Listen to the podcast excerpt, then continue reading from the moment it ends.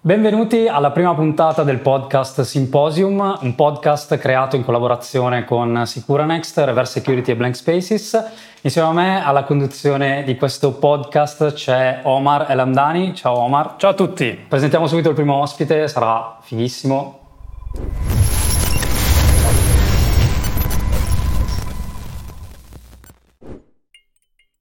Prima puntata abbiamo deciso di fare all in, abbiamo super ospite, eh, vi presento, anche se molti di voi lo conosceranno già, eh, il responsabile della sicurezza di Satispay, Giovanni Mellini, a.k.a. Merlos. Applauso. Ciao, grazie Andrea dell'invito. Grazie, grazie mille per dell'invito. Grazie a te.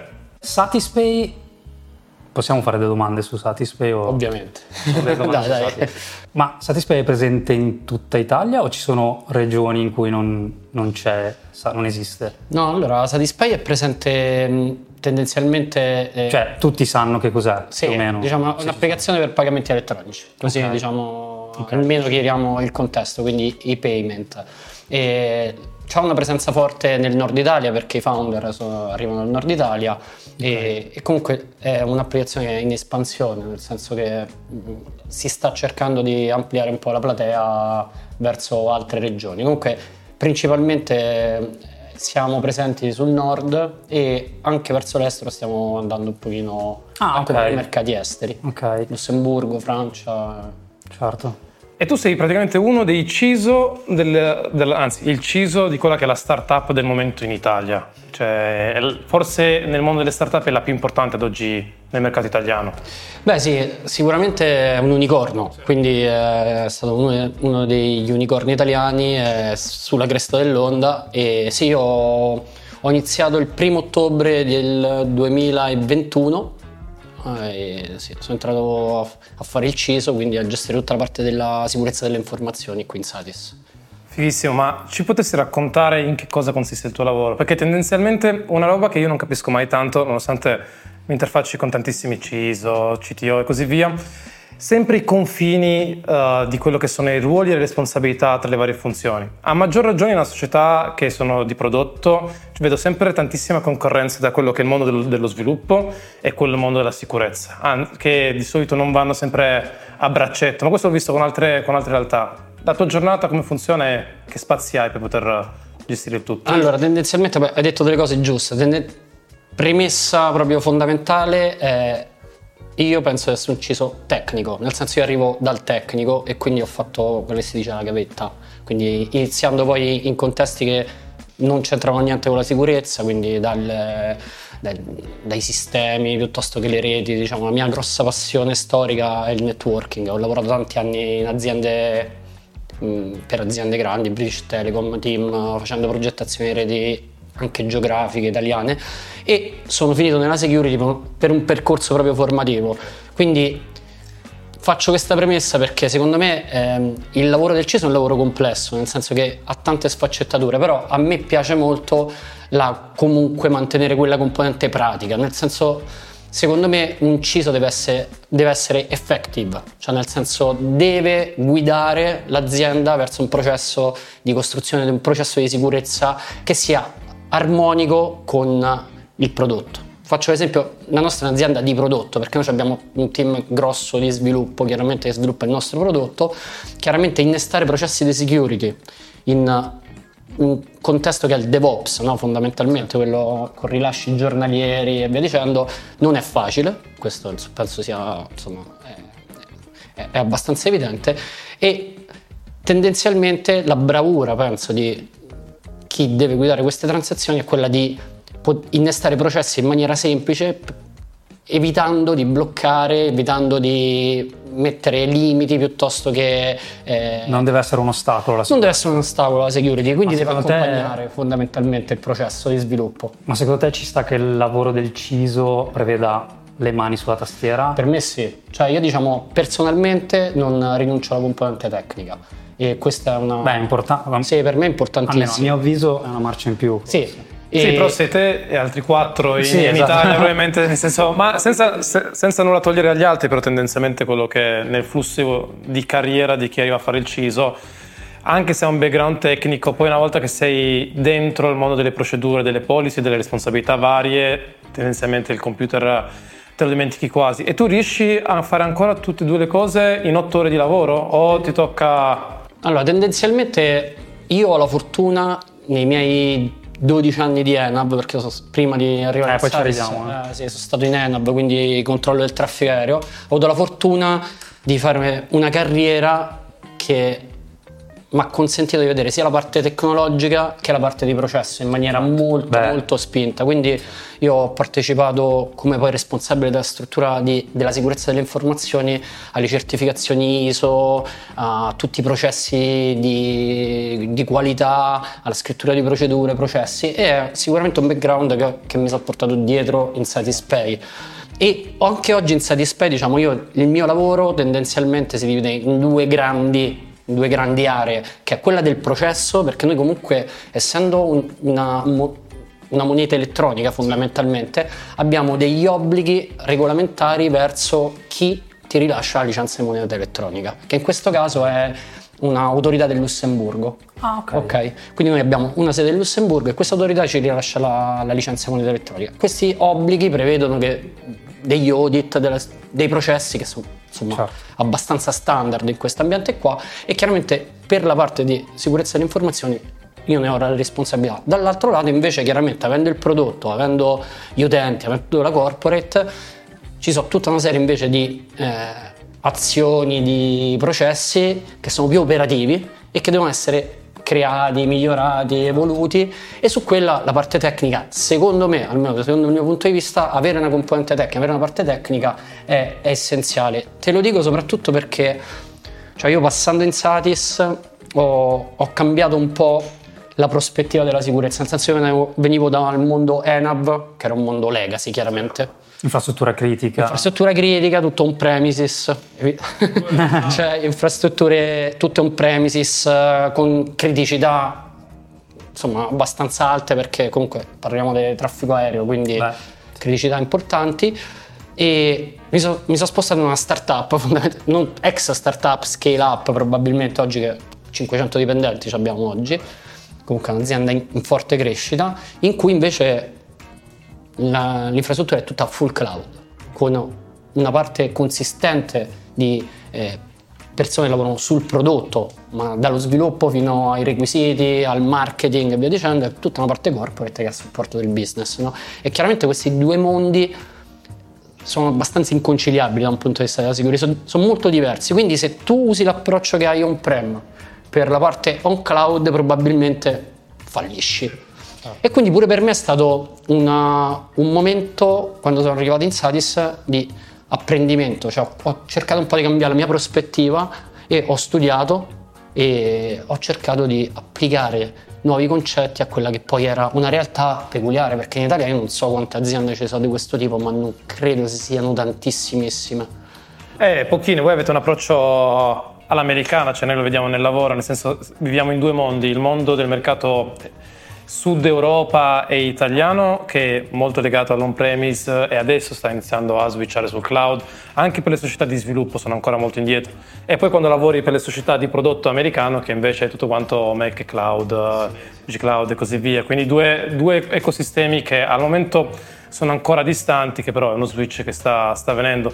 E te come fai a conciliare la componente, questa è una curiosità personale, operativa di lavoro e il costante aggiornamento, lo studio? Cioè dove, come riesci a ritagliarti del tempo per poterlo fare o è tendenzialmente tutto un uh, learning by doing uh, Allora, io- senza una strategia particolare? Allora, di- devo dire la verità che io eh, nel mio percorso proprio formativo in generale ho sempre, ho sempre imparato facendo. Quindi comunque studiando, recependo, cioè sono molto curioso e il lavoro che faccio è sicuramente una delle mie passioni, non è ve- tanto è vero che poi c'è Cyber Cyan, Romec, tutta quella parte lì che comunque è molto legata al mondo della sicurezza e che è il mio poi divertimento, però è un proseguimento del lavoro fondamentalmente. E quindi ho la fortuna di essere dentro comunque una community molto vasta che contamina molto. Sono appassionato di questi temi qui e, e fondamentalmente, essendo molto curioso, cerco sempre di studiare, innovare, capire. Però in generale eh, il mio percorso è sempre imparare facendo. Ma se non ci fossero le community in Italia sarebbe più complicato o questa cosa la faresti comunque? Allora, io devo dire la verità che poi alla fine eh, a me è capitato nel 2017, a um, febbraio-marzo, non mi ricordo bene, a maggio, scusa, di andare ad Akimbo a fare un talk sul SOC di Enav. Mm. Quel periodo lì io feci un talk a Akimbo e parlai del, dell'infrastruttura di security di Enav che avevo costruito da zero insieme ai colleghi, ex colleghi di Enav. Ma ricordo bene perché partecipavamo al tuo laboratorio su Splane. Bravissimo, e me l'avete pure bucato. eh, quello, eh, quello è gioco.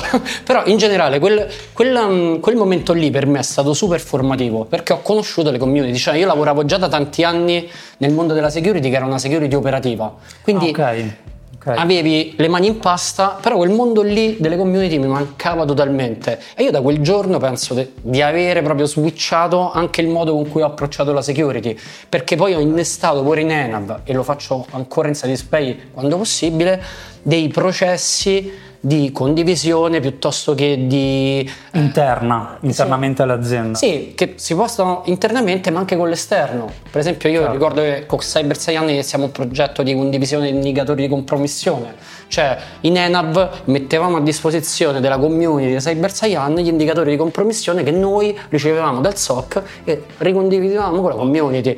Diciamo, quindi secondo me la community su questo è essenziale. Certo. E quindi apposta personalmente punto tantissimo sul fatto di creare eventi, momenti in cui le persone semplicemente si incontrano, fondamentalmente se, e scambiano. Se questo è vero per te, che comunque sono tanti anni che lo fai, per chi inizia probabilmente anche questo è un vantaggio, avere una community di supporto. Assolutamente. Cioè è vero che le community ce le hai comunque, cioè, magari qualcuno potrebbe essere portato a pensare, va bene, ma non servono community in Italia, c'è cioè la community globale. globale. Però se, cioè, non lo so, se pensassimo tutti così non ci sarebbe nessuno che condivide. Allora, io dico, almeno l'esperienza mia, secondo me il fatto di avere una community e una presenza, quindi poter comunque anche scambiare momenti in presenza delle informazioni o comunque bere una birra, una cosa, cioè crea molto più...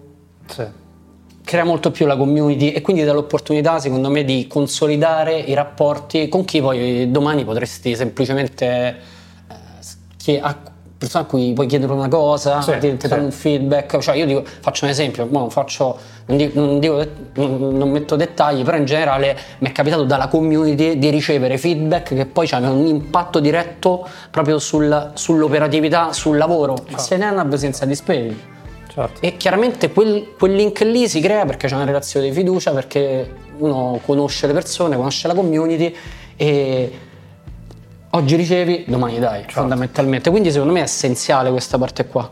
E mi leggo per farti eh, due domande. La prima è, qual è secondo te adesso lo stato di sanità del mondo delle community in, eh, in Italia? Perché? Perché questo? Perché quando noi eravamo partiti, vabbè, tolto che adesso la vostra, ma non perché ci siete qua e bisogna elogiarvi, la comunità più forte forse è quella romana adesso al momento. Cioè avete lavorato così bene con uh, Cyber Saiyan e gli, e gli, eventi che ad oggi Torino, ma anche Torino ci difendiamo abbastanza, non come, non come Roma, e poche altre, c'è Venezia e così via, e non, non c'è ancora tutto questo fermento nelle, nelle, altre, nelle altre città. Però la domanda è, noi quando siamo partiti, io quasi tutti, cioè tutti i colleghi, i primi colleghi, arrivavano dalla community, perché si faceva sinergia, perché eh, si facevano tutti quanti il CTF insieme, si è cresciuti, tra virgolette, insieme, ed era quello il posto dove attingere uh, capabilities, conoscenze, era tutto quanto lì, cioè nel senso da partire da, dai primi uh, hack meeting agli ESC, tutto quel mondo lì magico di, di quella che poi è stata la, la tua leva, non sì. anche la tua, che te fai finto giovane, ma anche la, anche, anche la tua, sei stato sbarbato.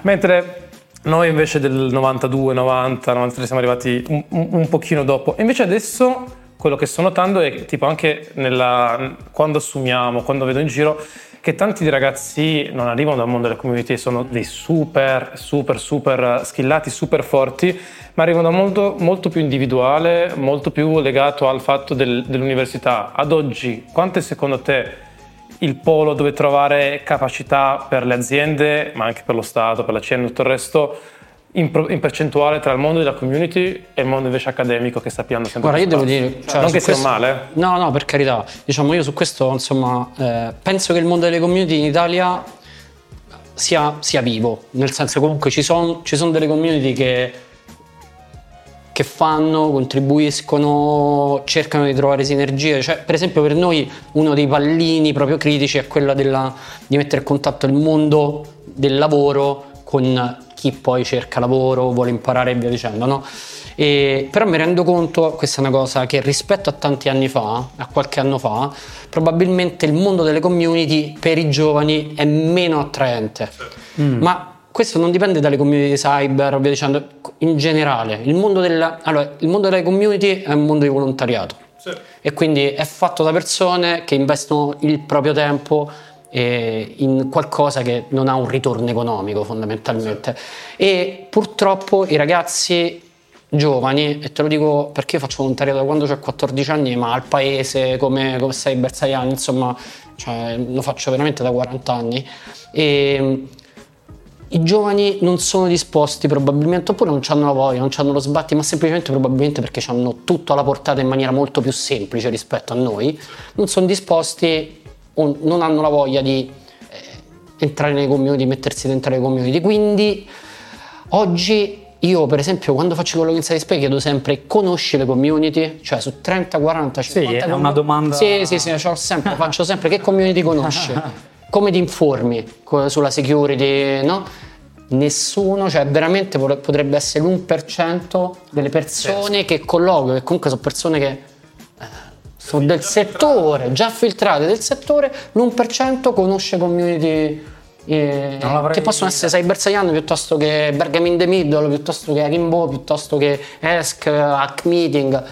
Non c'è questa Metro Graphics, non- nessuno, nessuno conosce questo mondo. Quindi o lo comunichiamo male noi, nel senso, però in generale comunque gli eventi si fanno, sono Certo. partecipati, oppure c'è quello che ti dicevo io, è il fatto che invece le persone sono meno attratte dalle community perché probabilmente in questo momento storico il volontariato non attira molto. Dall'altro lato invece c'è la parte, quella che dicevi tu, universitaria, studenti e via dicendo, che probabilmente sono aggregati dietro al mondo delle CTF, dietro al mondo del no, c'è tutto il CINI, tutta quella roba lì che è strutturata, che arriva un po', c'è, c'è un'organizzazione molto diversa e, e probabilmente quello oggi eh, dà la spinta, un po' di spinta, anche se io personalmente vedo che già il mondo delle CTF rispetto, non so, questa forse ce l'hai pure tu come eh, sensazione rispetto a 3 o 4 anni fa è un po' in calo. Sì, è meno, meno affascinante sicuramente. affascinante. Meno affascinante. Noi quando era- si era partiti, le- cioè fare le CTF era la roba più figa che si potesse,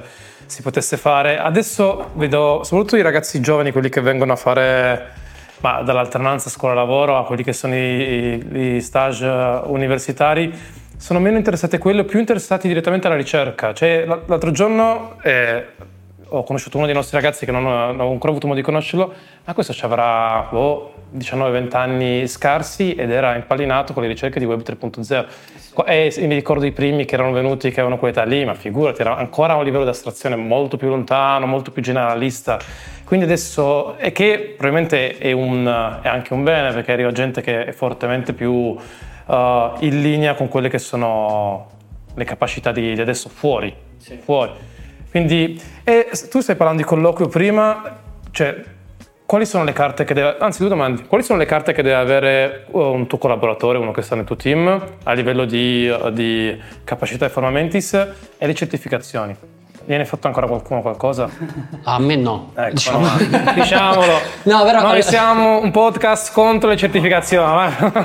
Eh, su questo io poi ho c'è. sempre delle discussioni con tanti Cioè, amici che, sì, che ne prendono un che- botto. che- che ne prendono un botto e che le vendono, a noi quello non ci interessa. No, però vabbè, può essere anche Può essere, può essere formativo. Sì, allora, io non vedo, non vedo, quando faccio quello che non vedo né la laurea né le certificazioni, proprio le, le schippo proprio come cose. E, Ma perché non è una certezza? Ma devo dire la verità che comunque in generale, secondo me la certificazione, cioè un pezzo di carta che certifica tu hai, hai seguito qualcosa, hai fatto un esame che tendenzialmente io ricordo le certificazioni Cisco quando le facevo io, no? Esatto, ma se- cioè, avrebbe senso se tu fossi dell'HR non sapessi Sì, niente sì, di sì, cioè, cioè, allora allora dici, ah, c'è esatto, dai, dai, può essere una prima scrematura, immagino per contesti in cui diciamo c'è un primo livello di scrematura, allora dice metto un entry level che è ok, la laurea, la certificazione XYZ va bene, però in generale secondo me il fatto che tu sia certificato non è sintomo del fatto che tu sappia quella cosa, come il fatto che tu non sia certificato, ma è un sintomo che tu Certo. non sai un cazzo fondamentalmente. Bip sul- sulla parola. Esatto, non Però in generale mh, io non ho certificazioni e la- penso che e quello che cerco nelle persone, per esempio, che, che cerco di assumere io è semplicemente. Poi il contesto della la cloud security, secondo me, oggi in Italia è un contesto in cui c'è veramente possi- pochissima expertise.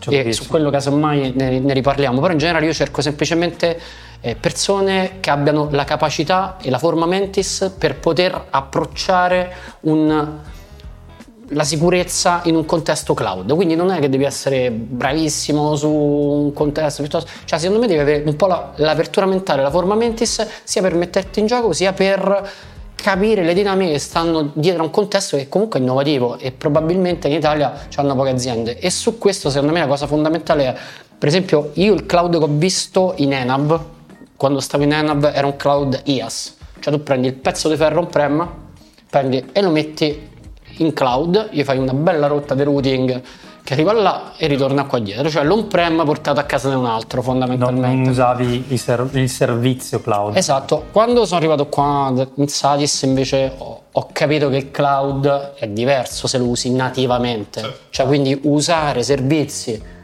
PaaS, SaaS, Certo. Che è il fornitore e che a quel punto tu come security c'hai dei- delle sfide e dei challenge che Completamente completamente diversi. diversi Sì, completamente. di quelle che abbiamo vero. preso. E quindi già una sia, persona livello- sia dal punto di vista offensive che dal punto di vista di Assolutamente, entrambi. E già una persona che ha l'apertura di mente per poter capire questo shift e che quello che facevi qua è diverso da quello che dovrai fare domani sul cloud, secondo me quella è una capacità. E, e è difficile trovarla, è difficile trovarla, perché quando io vedo le persone, colloquio le persone, vedo che hanno una attitudine a pensare come se fosse no? il SIEM, il log, le cose, che, Sì. che invece sul cloud è un po' diversa come, come impostazione, no? quindi secondo me è fondamentale in questo, come in tutto, blu, red, purple, qualsiasi lavoro, è l'attitudine. Se, se- l'attitudine proprio alla- ad adattarsi al contesto e secondo me la capacità di tirare fuori da quel contesto le cose migliori anche con strumenti che poi possono far schifo, cioè nel senso perché poi non potrebbero essere strumenti che non sono ottimali, però ci stanno, si usano e si devono usare sempre al meglio. Almeno secondo me questa poi è l'esperienza mia eh, dopo un paio d'annetti. Vabbè, intanto già. C'è qualcosa. Cioè, già, già direi che non è, non è per nulla, non è per nulla scontata. Ma legato proprio a questo, cioè la domanda che non, eh, cioè, che non era messa in programma, ma mi viene in mente adesso così. Non siete spaventati della dipendenza che andrà a creare il cloud eh, nello switch totale che sta portando, sia dal punto di vista poi economico che dal punto di vista poi del tornare indietro, switchare? Cioè noi lo vediamo sul fatto che noi abbiamo, anche noi abbiamo fatto tutta la parte sviluppo, lo switch completo e ora stiamo imparando a utilizzarlo, però a me spaventa anche tantissimo dal punto di vista del business, poi non so se sono io che sono limitato. Allora no, secondo me questo è abbastanza importante come appunto perché c'è la dipendenza dal fornitore di cloud fondamentalmente perché tendenzialmente questa almeno è la mia opinione legata poi al mondo della security. Cioè, eh, Premessa, la security per me è un- uno strumento di controllo di secondo livello, quindi non entra nei processi operativi, tu stai sopra i processi operativi, detti regole, monitori che queste regole vengano applicate, fai detection, response, alerting bla bla bla. Semplicissimo, chiaro e, e- e lindo, Cioè, insomma chi probabilmente chi configura, chi fa, non fa security fondamentalmente. Questa è la prima cosa. E quindi già vista in un contesto in cui tu hai un'infrastruttura che è quella del cloud provider e adatti tutti i tuoi processi sui flussi del cloud provider, secondo me già crea solo per la parte di security un lock-in tecnologico verso il fornitore cloud che stai utilizzando. Quindi io, almeno nella mia esperienza, penso che affidarsi a un cloud provider sicuramente crea un lock-in tecnologico. E- e ne sono abbastanza certo. Però tendenzialmente quei discorsi di interoperabilità no? che tanto si fanno, cioè, l'interoperabilità, cioè, secondo me sono dei discorsi che lasciano un po' il tempo che trovano. Io immagino a dover migrare, per esempio, la nostra infrastruttura tecnologica attuale su un altro cloud provider, cioè penso sia un bagno di sangue, cioè l'applicazione la devi spegnere. Cioè la devi spegnere perché è Però impossibile. l'alter- l'alternativa al contrario invece è costruirti tu tutto ciò di cui hai bisogno per arrivare a quel risultato. È un, cioè, è un dispendio di, di risorse. risorse, reinventi il lavoro Esatto. 500 volte. Quindi, Quindi- cioè, da, un- da un certo punto di vista può essere un vantaggio. Cioè, diciamo, ci sono, ambien- ci sono aziende che lavorano sul multi-cloud. Ci sono aziende che lavorano sul multi-cloud, devo dire, lo puoi fare, però io per esempio, io conosco sia AWS, Google Cloud e Azure. Sono tre cloud che sono completamente diversi. Offrono servizi, diciamo, che possono essere in overlap, ma sono erogati in maniera totalmente diversa. E quindi già da un punto di vista della security, voglio parlare solo della security perché poi alla fine la parte eh, dev piuttosto che IT, insomma, nonostante la conosco non è roba mia, però in generale già la security fatta su questi tre contesti è completamente diversa. Oggi ci stanno dei software che ti fanno una sorta di astrazione, però cioè, secondo me chi fa security come noi deve comunque entrare un po' nel merito e, Certo. e devi un po' esulare dal fatto di avere una console che ti aggrega gli alert che arrivano da tre cloud diversi, insomma, cioè, quello nel multicloud. Secondo me se tu fai security devi entrare nel merito, nelle dinamiche di tutti i contesti in maniera specifica. Cioè, a me capita così di farlo. Quindi, per tornare alla domanda, secondo me il multicloud e cioè il cloud comunque crea un lock-in tecnologico inevitabilmente, che è complicatissimo poi da sloccare. Sarà un problema del futuro quello. sì, assolutamente, perché poi tu sei, sei legato al tuo cloud Mani e piedi. Sì, mani e piedi, assolutamente. Ma Sono tu arrivi da un'esperienza all'interno di un'azienda infrastruttura critica, Mm-mm. ok?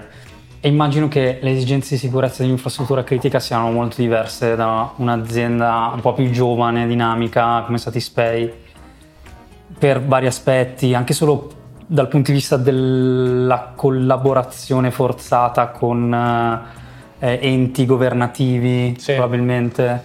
Come la vedi tu questa cosa? Allora, diciamo che poi sono due contesti diversi. Allora, io dico sempre che poi alla fine sono bit che passano e Sì. noi dobbiamo mettere in sicurezza. Cioè, ci sta un radar o piuttosto che una transazione eh, Quello è. di money, alla fine super Sempre giù, è sempre quello. Il compito nostro è mettere in sicurezza. Però in generale mettere in sicurezza ha n sfaccettature. Devo dire che per esempio a me personalmente quando stavo in ENAV, che era un'infrastruttura critica, la componente di interazione perché la devi avere con diciamo la parte di regolamentazione sia italiana che europea era una cosa che comunque creava un overhead di lavoro veramente folle. importante. Quindi cioè, da una parte chiaramente crea una regolamentazione che costringe l'azienda a lavorare in un certo modo e a rispettare degli standard, però dall'altro lato chiaramente ti trovi in un contesto in cui sei iperregolamentato e probabilmente insomma il tuo effort è più spostato verso la parte di compliance che rispetto alla parte operativa, nonostante poi noi in effetti in Europa eravamo quasi un'unicità avendo un SOC super operativo, Sì. sì.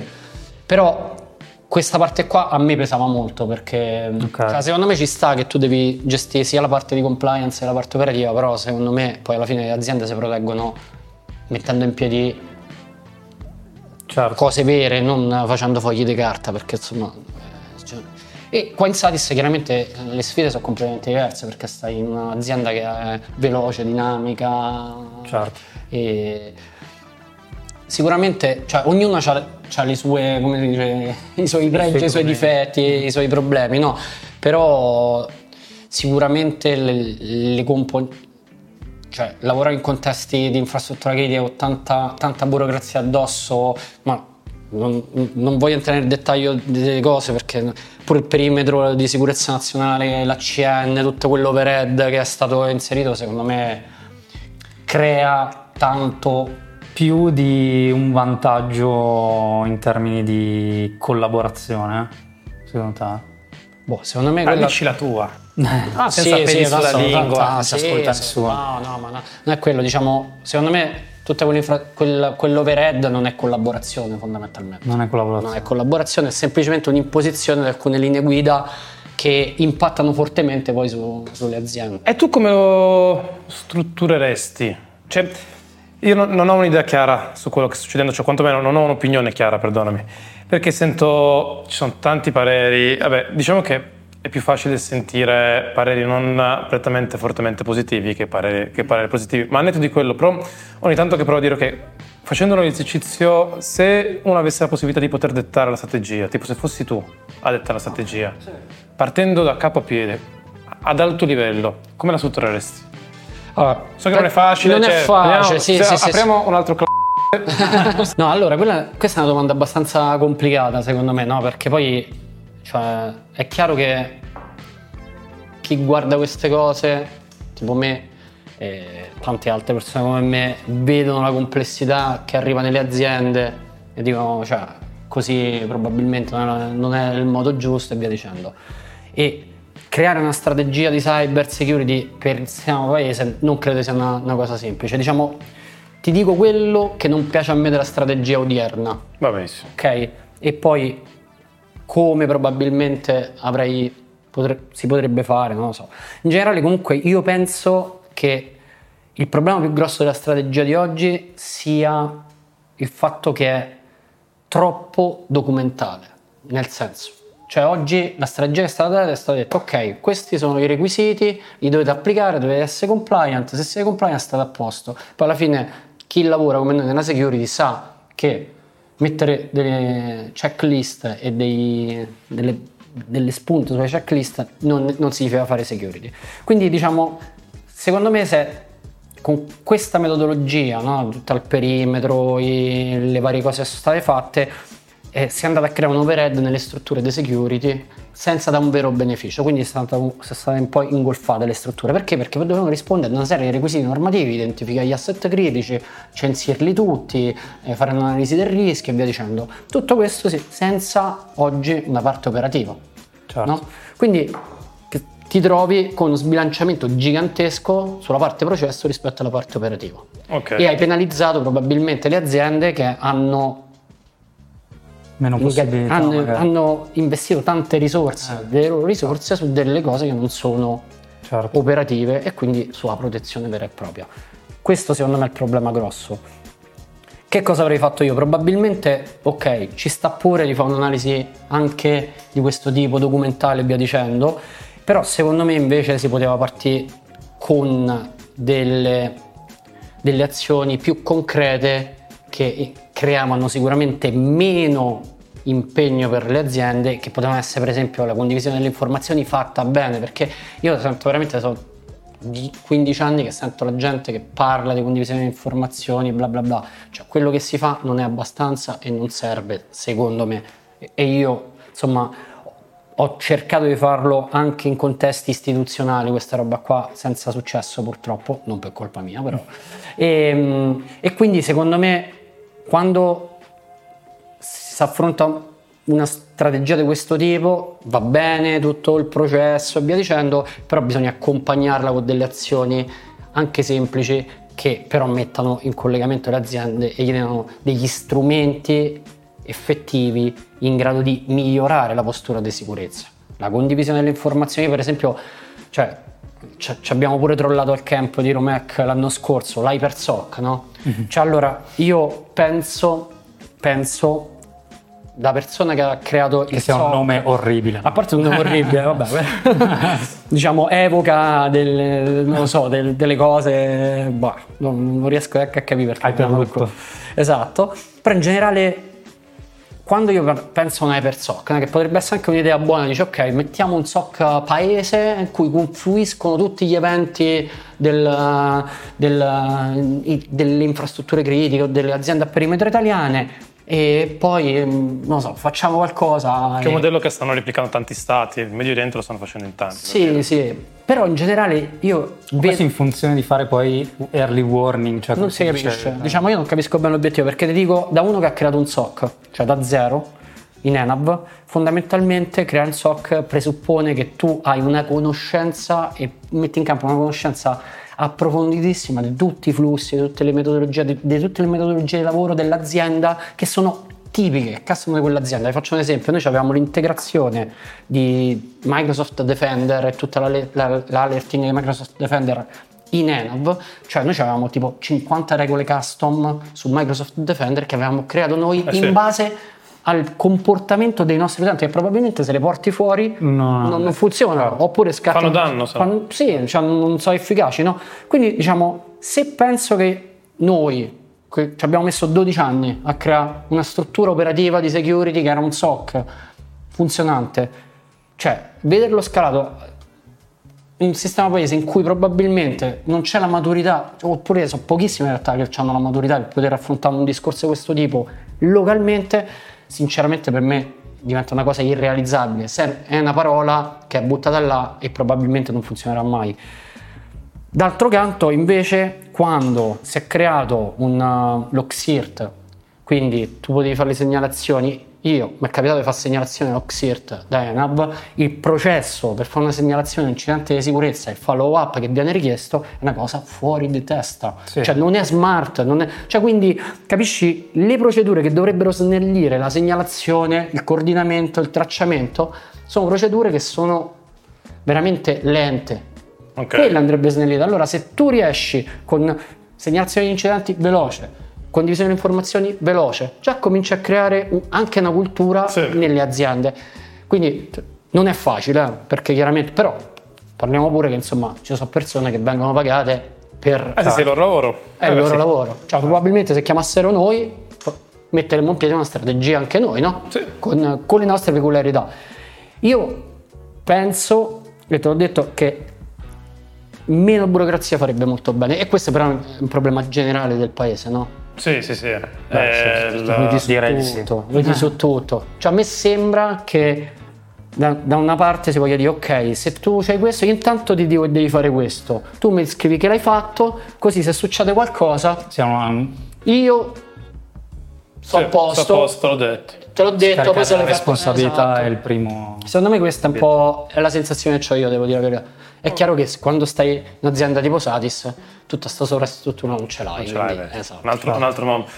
Ma andando sempre al flusso di coscienza, beh, facciamo una premessa, noi qua non c'è un pat, siamo noi che facciamo chiacchiere con chi abbiamo voglia Facciamo di chiacchierare e chiediamo cose di cui abbiamo voglia. Quindi anche nella non c'è un flusso logico, quello che ci sentiamo, perché tanto ce lo paghiamo noi. Possiamo anche parlare di altro, possiamo non parlare di, sicura di macchine. Però è, è proprio legato a questo. No, no, no, sono niente di macchine, però. Proprio legato a questo, visto che siamo arrivati a parlare di un punto un po' più politico e strategico, non è di tanto tempo fa la dichiarazione di, di Crosetto, nella quale è la prima volta che un ministro si espone a, a prescindere dai colori, non ci interessa in questa cosa qua, siamo agnostici, scevri da ogni ragionamento politico, ma è proprio pragmatico.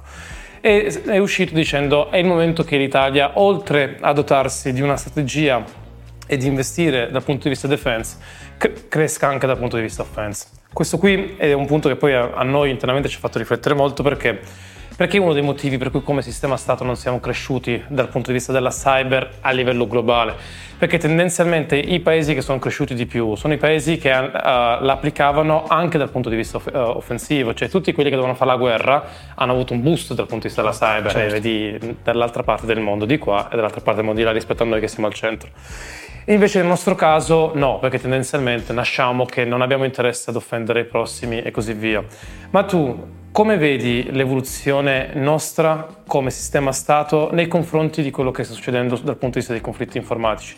Dovremmo iniziare anche noi ad organizzarci come se dovessimo offendere e non soltanto difendere dal punto di vista cyber? E l'altro, l'altro punto di vista, quanto possiamo fare come Italia e quanto invece andrebbe estesa questa logica poi in ottica di Europa?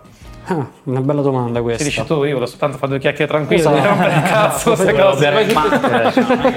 Eh, Tutte queste so, domande complicatissime, so, so. strategie. Allora, diciamo, eh, su questo io poi ho una visione un po' particolare perché poi non sono un interventista, non so, cioè, insomma, la parte, tutta la parte militare, ho tutta una serie di mie convinzioni politiche che un po' cozzano con, l'off- con l'offensive, con l'offensive di Stato, sì. Però in generale eh, è chiaro che in un contesto politico mondiale in cui ci sono degli stati che ce l'hanno queste capacità, probabilmente uno Stato si dovrebbe dotare di queste capacità, che sono le stesse capacità che hai da un punto di vista militare standard, no? Cioè, quindi tu hai un esercito che può fare quel tipo, se è necessario fare quel tipo di azioni, secondo me comunque il quinto, no, il quinto mondo, la, la cyber e via dicendo, bla bla bla, secondo me andrebbero sviluppate queste capacità, che poi come le attivi È un altro paio. è un altro paio di mani, però queste capacità dovrebbero essere sviluppate. Secondo me siamo in ritardissimo da questo punto di vista, sia sulla parte de- defensive che sulla parte offensive. A livello europeo, non lo so, io fatico a vedere un coordinamento europeo di tutte queste cose. Mi sembra un po' che l'Euro- l'Europa sia un po' ingessata su temi sempre molto burocratici, sempre... L'Europa, noi stiamo bene in Europa perché probabilmente carrozzone che poi ci portiamo dentro. Però in generale non so se l'Europa ci abbia, ci avrà la capacità di poter sviluppare questi temi come sono stati sviluppati all'estero. E io, da, da persona che fa difesa, chiaramente eh, insomma, vedo più l'altro aspetto, però mi ren- mi rendo conto oggi che comunque non possiamo avere quelle capacità offensive. Poi ti ho detto, come le attivi è un altro film, no? Però tu concordi che, va- che bisogna strutturarsi in modo a questo punto serio? Assolutamente, ma questo sia sulla parte difesa che sulla parte offensive, Sì. come ci siamo detti. Cioè, in generale, secondo me manca la capacità di strutturare, come hai detto tu. Perché oggi dare linee guida e scrivere pezzi di carta siamo bravissimi. Però a un certo punto questa roba dovrebbe tradursi in qualcosa di veramente operativo che poi viene normato e regolato in qualche modo, no? Cioè, questa secondo me è la grossa mancanza oggi dell'Italia. Non abbiamo questa cultura fondamentalmente. Sì, no, concordo pienamente, è una riflessione che anche oggi, mentre prendevamo un caffè ne parlavamo, è uno poi dopo ho continuato a riflettere ed ero emerso allo stesso punto che manca, però l'idea che mi sono fatto è che non può funzionare come singolo sistema Stato, cioè siamo così come hai detto anche tu, così in ritardo. Anche il ministro eh, tedesco se ne è uscito poco tempo fa con le stesse identiche riflessioni di- del, del nostro, però cazzo, ma ci sono paesi che ormai Sì, non so cent'anni avanti. sono cent'anni avanti. Come facciamo? Cioè, preso nel particolarismo del singolo Stato, che sia dal punto di vista difensivo che dal punto di vista offensive. E tu pensi che l'Europa possa essere.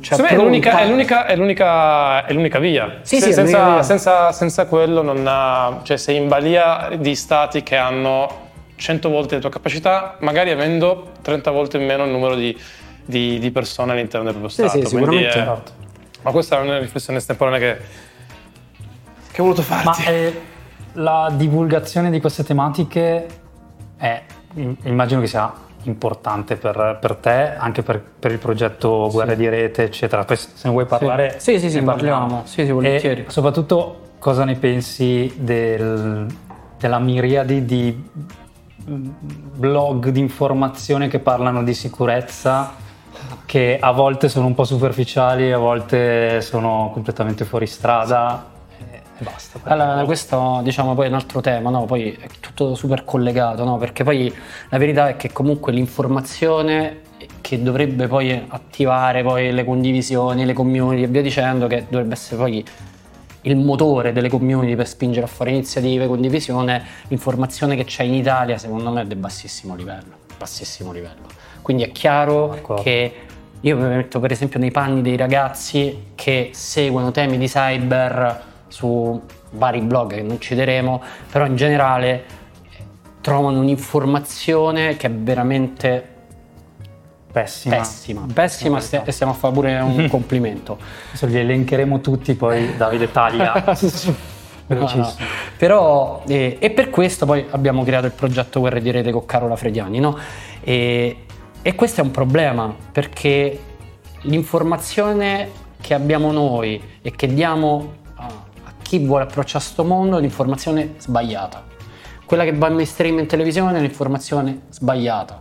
E come si combatte sta roba? La ricetta non ce l'ho, noi abbiamo provato a fare un progetto, un progetto editoriale che è Guerre di Rete, in cui abbiamo deciso di parlare non ai tecnici, ma in generale, un po' più in generale a, a chi comunque è interessato a questi temi di cyber, piuttosto no, in ge- appunto temi un po' più ampi e abbiamo provato a fare in maniera diversa, quindi con, con giornalisti, facendo scrivere ai giornalisti di temi che sono comunque temi hot, che Sì. e però facendogli scrivere in maniera ragionata, cioè dandogli comunque un giusto compenso perché poi- Indipendenti anche. indipendenti, quindi senza sponsor, senza mandanti, senza niente, no? che danno linee guida e, e, retribuendoli il giusto fondamentalmente Andrea. Quindi noi abbiamo provato a seminare qualcosa. Oggi il progetto ha un anno, ha fatto un crowdfunding che aveva come target 15.000 euro, ne ha raccolti 27.000 che è sintomo comunque, cioè 700 donatori, 700 donatori sono tanti. Bellissimo che avete sì. messo. Eh, diventa, edi- diventa editore. Eh, e quello editore è di rete, no? Perché bellissimo. poi che abbiamo, abbiamo preso suggerimenti, idee dalle persone. Ma poi lo apprezzo tantissimo il vostro progetto perché poi noi ci siamo uh, un po' specchiati su di voi nel senso che abbiamo detto noi vogliamo parlare delle tematiche che ci appassionano però non abbiamo voglia di stare sempre lì a raccontarci tra di noi cioè lui per carità ha il suo progetto reverse più globale che ci sta che tecnico parla con tecnico però tendenzialmente ci sono alcune dinamiche che tu devi essere capace anche a spiegarlo al di fuori della cyber ma anche poi fino ad arrivare all- all'ultimo. E come lo fate voi è, è iper chiaro e soprattutto è iper importante. Per fare un esempio per dire c'è tutto quel mondo lì legato a per, ah, ogni volta c'è lo scandalo legato al mondo delle intercettazioni gli- eh, i software per fare lo spionaggio Sì, la Zero Day. X Trojan di Stato tutto il resto è ovvio che non è una tematica banale da affrontare e che non bisogna però bisogna saper parlare di quella roba lì e che c'è bisogno di chi sappia parlare di quella roba lì senza Bravo. scrivere la- il, il coso ah, l'azienda che spiava un milione di cioè non, vuol dire, non, non stai facendo Anche con un minimo di controllo, cioè quello che io penso è che è giusto che anche la community faccia un minimo di controllo del, di come queste cose vengono. Allora, guarda, secondo me, Dette. allora, io il progetto Guerre di Rete chiaramente è nato insieme a Carola che già aveva la sua newsletter, no Carola? Sì, Poi insomma sì, sì, è nato a Romec di due anni fa. Prima il venerdì mentre preparavamo mh, per eh, il sabato. Io, Carola, Gerardo, eravamo insomma un po' di gente, facciamo quest'idea, eh, tiriamo su questo progetto editoriale. Quindi è andato là e l'idea è stata sempre, secondo me, un tecnico non scrive e non parla alle persone, ma semplicemente perché non è il suo. Sì. Certo. Però tecnicamente sa se tu scrivi una cazzata o scrivi una cosa giusta. Giusto. No? Quindi abbiamo detto mettiamolo insieme queste cose. Vabbè, i primi articoli è successo tipo il finimondo perché Carola ci dava gli articoli in pasto dicendo che ne so, ragazzi, questo è il pezzo, rivediamolo un attimo. Cioè, cose, cose pazzesche. Terminologia. Raga, fermi, fermi. Girate a me e io veicolo al giornalista. Ok. Perché poi tu fai, praticamente metti in comunicazione due mondi che non si parlano, Vero. non Sì, parlano sì, la certo. stessa lingua. Quindi c'hai il super tecnico che se scrivi una parola sbagliata, subito pronto cioè, a menare esatto, con la mannaia, non pensando che dall'altra parte la persona probabilmente Non è così importante quella terminologia perfetta. quella di- Però e capisco quindi per chi li metti, metti in contatto. E io che ho visto, ho visto che sia noi che revisioniamo, noi abbiamo un piccolo comitato che revisiona gli articoli, poi c'è, c'è Carola e Sonia Montegiove che sono le giornaliste, quindi sono il tramite tra il giornalista e noi. Ok. Cioè in questo anno siamo cresciuti tutti quanti, dai giornalisti che hanno capito che stanno imparando stanno imparando che quello che noi cerchiamo per guerre di rete non è più l'articolo che va sul giornale X pagato 5 euro, 10 euro, 15 euro perché parliamo di questo, ma è un articolo che dà approfondimento che vuole parlare a tutti, ma vuole parlarne senza perdere poi il filo del- di quello che è tecnicamente giusto. Certo. E quindi è un momento di incontro importante. È chiaro che non potrei mai fare i numeri di, di siti o blog che, Beh, che no, però- vanno sul mordi e fuggi, capito? Cioè, vedi, vedi la notizia, la butti là, scrivi il titolone, non Sì, potrei è- farlo, è un però lavoro lento, secondo me. Se- secondo detto, è un sì. lavoro, è un lavoro lento nel senso che uh, la, la maturità sta salendo a livello globale. Poco alla volta la gente sta imparando a distinguere ciò che è oggettivamente spazzatura e ciò che invece ha della, della logica. Adesso, per dire, quest'anno qua sono 700 editori che hanno sponsorizzato, scom- cioè scommetto 50 euro, tra un anno o due saranno 1500 e saliranno perché ci sarà sempre di più la ricerca di capire, anche per dire chi è il non tecnico, di dire ok, ma io voglio capire come funziona. Non lo sai, una cosa carina. Anche la C'hai ricerca di qualità. Sì, sì, sì. E infatti devono andare insieme queste cose. Una sera una cosa che a me mi ha colpito tanto è su cui stiamo cercando di lavorare perché non è facile. Quando siamo stati al camp, e Carola ha, fatto, ha, presentato il progetto, insomma abbiamo fatto pure un panel con Carola e c'erano un sacco di ragazzi, ragazzi parliamo dell'università, quarto, quinto, no? che venivano e loro non conoscevano il progetto, nonostante poi fossero appassionati della materia. Sì. Perché? Perché noi parlavamo su Twitter, su Facebook, ah, okay. su... il canale era... i canali di comunicazione sono essenziali e saper com- e ci siamo resi conto pure che comunicare su Twitter, comunicare su LinkedIn è diverso da comunicare su Instagram. Certo. Quindi devi, per esempio, investiremo un pezzo del nostro budget del crowdfunding sulla comunicazione verso Instagram e i più giovani, perché secondo noi è essenziale pure trasferire questi concetti ai ragazzi, capito? Assolutamente, assolutamente. Molto bello se si riuscisse a fare. Perché Molto bello. Poi fate solo attenzione perché poi vi compro ancora media come ogni cosa che stare. poi... scherzando, scherzando. 5 minuti dopo su Instagram, ancora esatto. media. E, uh, no, a netto, a netto di questo, veramente non è starà un piacere sentirti parlare. Non, cap- non, capisco dove tu trovi il tempo per fare tutta questa roba. Esatto, qua. te lo stavo cioè, per chiedere. Cioè, cioè, tipo... Ma poi vedo l'anello, sei pure sposato. Sì, due eh, figli. Due figli. Come fai? Cioè? No, è dura, però ti devo dire la verità. Allora, e questa è una cosa insomma che mi piace dirla. Su Guerre di Rete, Guerre di Rete siamo un bel gruppo. Okay. Un bel gruppo, ognuno ha i suoi compiti, ognuno fa le cose. Romec pure siamo organizzati in tanti gruppi che ogni, diciamo ogni gruppo fa la sua parte, c'è chi Davide che fa gli sponsor, Cristian che fa la grafica, cioè tuo fratello pure ci ha dato una mano sui training. Insomma, tutta gente che comunque lo fa perché lo fa, basta, senza, senza... È chiaro che secondo me se, se, le community vogliono crescere, se i temi che vuoi affrontare sono tanti e complicati, devi comunque a un certo punto organizzarla quasi come un'azienda, sì. fondamentalmente, in cui ognuno ha il suo compito e alla fine ti devi fidare delle persone. Cioè le community sono basate sulla fiducia.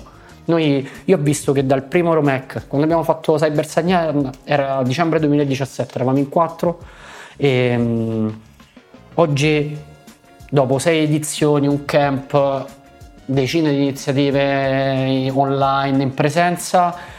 Avevo fatto il conto l'altra volta, abbiamo siamo una trentina di persone che lavorano sul progetto in varie fasi, capito? Su Romec. Sì. Che è comunque un, un, risultato eccellente se ci pensi, no? Esagerato, sì, assolutamente. Eh, per quello c'è nel senso, ma è un lavoro lento che poi dopodiché. E lo sai qual è il problema vero? È? è che ci devi portare i ragazzi. Ci devi portare i ragazzi. Ci devi portare i ragazzi per perché le community... Z, mannaggia miseria. difficilissimi, difficilissimi, perché è cambiato totalmente il paradigma, è cambiato totalmente il paradigma. Cioè, portare i ragazzi è la sfida. Noi abbiamo provato a fare, te... visto noi abbiamo fatto Romec, poi ci sono i training, abbiamo sì. fatto questi training formativi e abbiamo messo in palio tre borse di studio.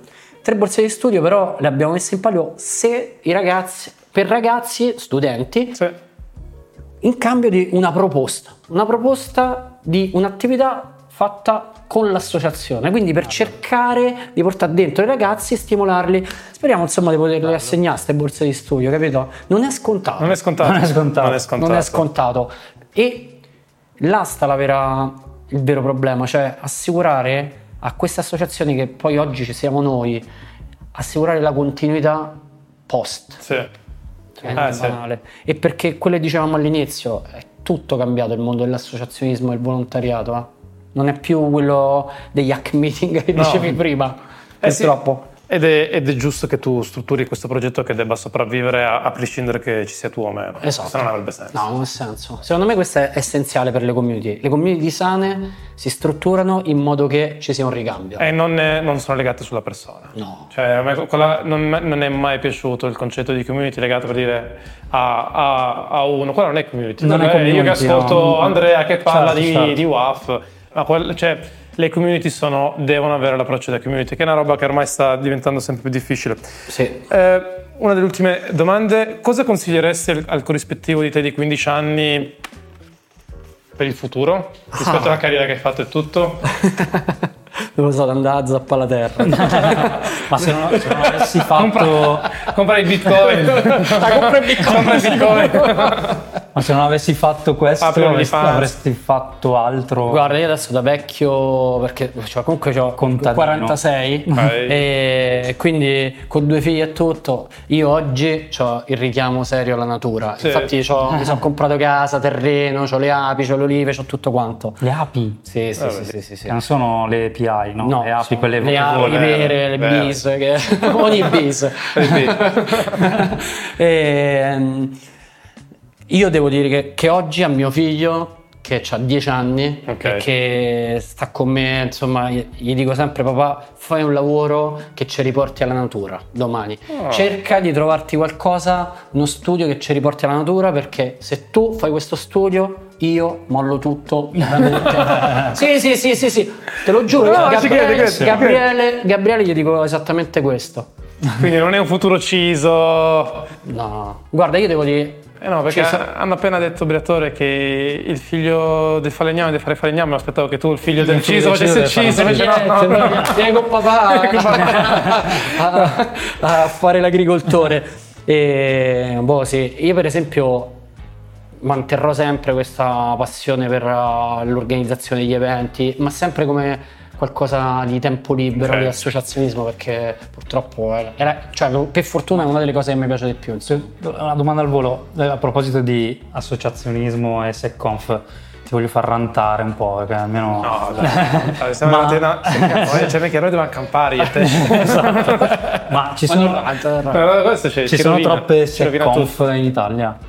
Boh, non lo so. Allora, distingo due grossi filoni. Sì. L'associazionismo da tutto il resto. Cioè per me le, le conferenze create dalle community non sono mai troppe. Ok, quindi in generale penso ci sia spazio per tutti, mentre vedo che tante conferenze e tante cose che nascono sono più per... cioè perché oggi c'è l'hype della security. Ok. E che succede? Succede che manca veramente il contenuto. Mm. Manca il contenuto. Manca il contenuto, se non c'è il contenuto diventano semplicemente gli esercizi per eh, dar visibilità a persone o aziende. Quindi Certo. questo è il mio pensiero. Ben vengano le conferenze di community. Non è facile organizzarle perché poi comunque secondo me la cosa importante è che questa roba abbia una periodicità. Dargli una periodicità è la vera sfida. Per chi sta, e quindi devi strutturarla per darla questa periodicità. Vedo roba che nasce, piatto, nasce, Certo, cioè non funziona così. perché è estremamente complicato. Ho una cosa figa che f- pochi sanno probabilmente, noi siamo stati contattati più di una volta da ragazzi universitari che, vole- cioè che vengono a Romec eh, e, e ci hanno chiesto aiuto per poter organizzare loro delle piccole conferenze Ah, nell'università. E, però poi alla fine dandogli un po' dei consigli, diciamo in generale qualcosa è stato fatto, insomma ci- si muove anche un piccolo ecosistema è- perché poi alla fine la verità è che quando tu fai queste piccole organizzi qualcosa cioè c'è un momento di networking che è Sì, no, la vera potenza no? poi Sì. hanno detto di portare Orange che riparla cioè, a parlare che per carità è fighissimo per tutti ce lo sentiamo tutti però la verità è che quando stai là cioè, il, il vero valore è il networking, il, networking, sì. fatto che stai lì che ti rincontri e via dicendo e quindi vedevo queste piccole realtà che nascono a qualcuno abbiamo pure salvato perché insomma tu puoi immaginare che poi ci, so- ci sono sti ragazzi che sono abbastanza ingenui Giusto. che vengono un po' diciamo pilotati da qualche vecchio volpone Mm. Mm, mm, mm, mm. e quindi queste sono belle iniziative secondo me ho detto quelle commerciali boh nel senso vedo che c'è zero contenuti cioè poi ogni tanto mi, mi capita pure di andarci a parlare o mi hanno invitato però rifiuto sinceramente perché se- secondo me si deve andare in contesti in cui si può dare un valore. Cioè io andare a parlare per la millesima volta della- delle solite cose, di dire cioè, dobbiamo fare sistema paese, dobbiamo condividere, Certo. dobbiamo, dobbiamo. Ho detto basta. Basta. Ma quando fa- passiamo dal dobbiamo a facciamo, abbiamo, oh, abbiamo fatto. qualcosa. Ma sai che l'altro anno abbiamo fatto? quando, ci- quando ci arriviamo? No. Quindi non ho rantato comunque secondo No, me, sono, no, fatto- no. sono stato giusto. No, perché Andrea cerca, cerca il rant, però per so- forza, per vabbè, è, forza, qua. è tipo è il Fedez dell'Infosec, Eh, c'ha, c'ha i io tatuaggi. vivo, vivo di rant. Quindi rant. Va bene, No, eh, beh, direi che ti abbiamo rubato tanto tempo. grazie. Dai, dai. Grazie. Bene, Grazie grazie a voi, è stato un piacere. Piacere nostro, vabbè, ne lasceremo poi tutto quanto linkato rispetto a Guerra di Rete, Sì, esatto, rispetto al progetto tutto. Romac e al progetto Cyber Saiyan. Grazie mille per il tuo apporto. Grazie a Was voi. Great pleasure. È stato un piacere mio, grazie, Grazie. mille cari. Grazie. Good. Bravo. Mazza che chiacchieratone ragazzi. Mamma Dio, mia. e grazie a. Mamma Ah, no, qua no.